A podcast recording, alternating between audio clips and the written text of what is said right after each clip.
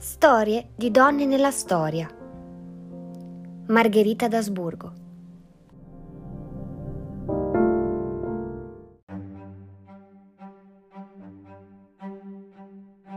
Quattro promesse di matrimonio, tre fidanzamenti, due matrimoni, nessun erede. Questa è la vita di Margherita d'Asburgo, figlia dell'imperatore del Sacro Romano Impero Massimiliano I numeri che parlano di quello che contava per una donna nel XVI secolo. Ma Margherita è stata molto di più di questi dati.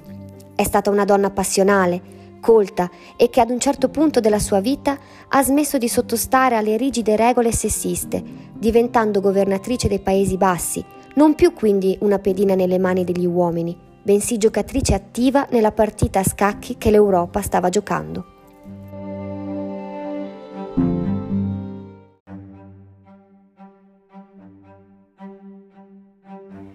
Ma andiamo a conoscerla fin dalla sua infanzia e capirete così perché l'ho scelta per la mia rubrica di Storie di donne nella storia. Utilizzata come merce di scambio fin dalla tenera età, venne mandata in Francia a soli tre anni per essere allevata come futura moglie di Carlo VIII e regina di quel regno. Questo per suggellare l'alleanza firmata con il Trattato d'Arras tra la Francia appunto e il Ducato di Borgogna, passato all'impero dopo la morte della madre Maria.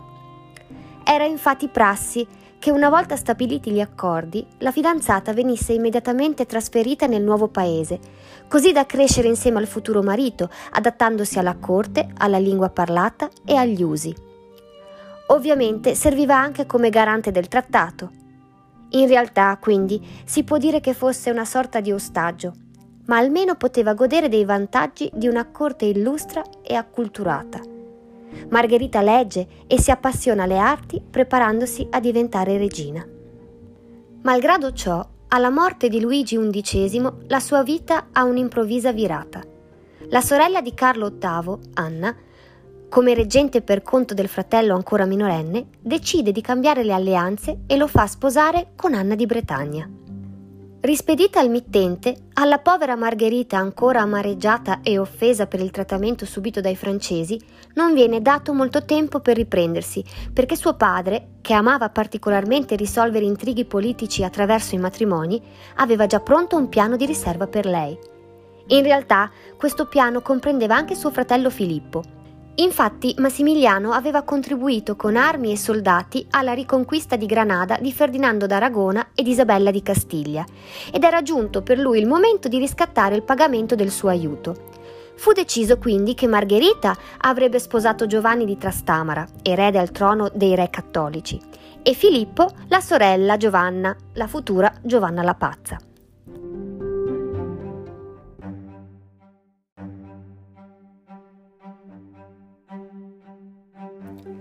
Il 5 novembre 1495 furono celebrate le nozze per procura e nel gennaio del 1497 Margherita salpa per la Spagna secondo una rotta sicura tracciata niente po' di meno che da Cristoforo Colombo. Il viaggio non è per nulla tranquillo. La nave va infatti incontro ad un uragano e sembra che la giovane donna abbia scritto di suo pugno l'epitafio preparandosi a morire. Alla fine però riesce a salvarsi ed incontra il suo sposo a Toranzo.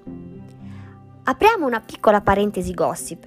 Si dice che i due promessi si siano innamorati a prima vista e che non siano riusciti ad aspettare la celebrazione ufficiale del loro matrimonio per consumarlo.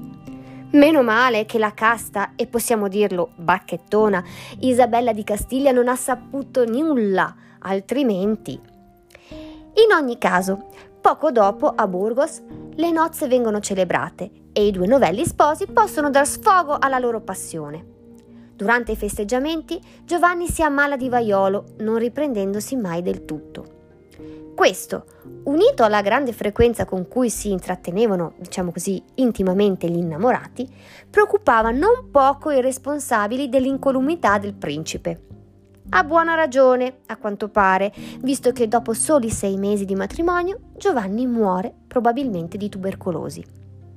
Margherita però si garantisce un futuro in Spagna, grazie al fatto che malgrado la vedovanza fosse rimasta incinta. Ma la sorte ha altri piani per lei, perché purtroppo partorisce una bambina che vive solo poche ore. Malgrado ne sia particolarmente dispiaciuto, l'avaro Ferdinando deve rispedire in patria la povera Margherita, senza rendita vedovile né denaro per il viaggio di ritorno.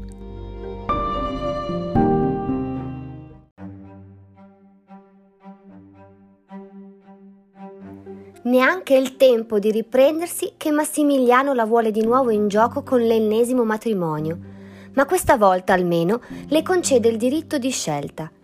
Scelta che ricade su Filiberto II di Savoia, dopo una piccola parentesi in cui la volevano sposa ad Arthur Tudor, figlio di Enrico VII ed erede della corona inglese, e dettaglio non trascurabile, promesso sposo della sua ex cognata Caterina d'Aragona.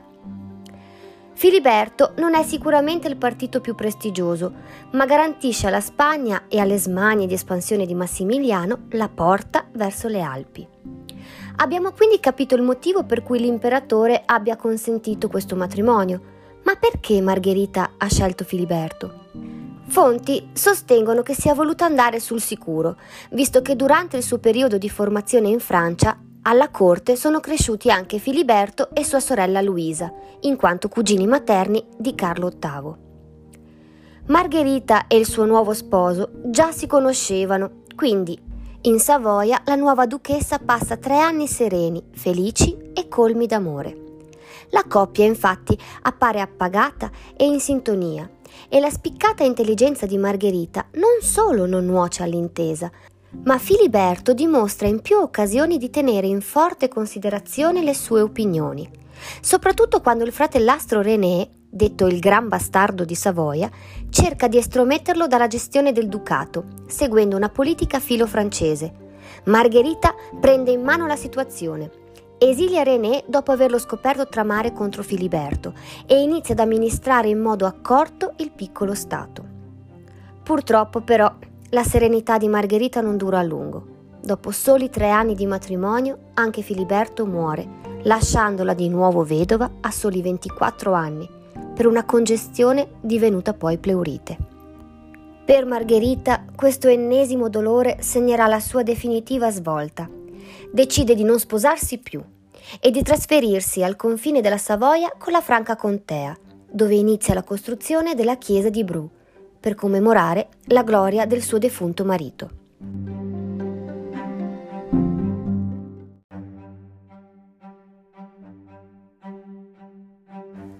Dalla sua nuova dimora, Margherita continua a dimostrare di essere una tra le donne più illuminate del Cinquecento, bella, coraggiosa e coltissima, senza togliere un acume politico spiccato, tanto da far ricadere su di lei la scelta per il ruolo di governatrice dei Paesi Bassi, governando con pugno di ferro e allevando i nipoti Carlo, futuro Carlo V, Eleonora, Isabella e Maria.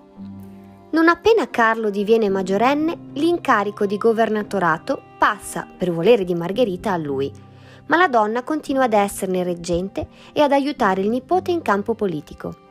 A lei infatti si attribuisce la riuscita del trattato di Cambrai, meglio conosciuto come Pace delle due dame, in cui trattò con la madre di Francesco I di Francia, Luisa di Savoia, la suddivisione dei territori che consisteva nella rinuncia di Carlo alla Borgogna e in quella di Francesco ai domini italiani e in Fiandra. La sua morte avviene il 30 novembre 1530, dopo aver dettato una lettera amorevole per suo nipote Carlo. Come ultimo desiderio ha espresso di essere sepolta assieme al suo amato marito Filiberto nella chiesa elevata per lui. Le loro tombe possono essere ancora oggi ammirate nel loro splendore, talmente belle che nemmeno la rivoluzione francese ha osato deturpare. Piccola curiosità.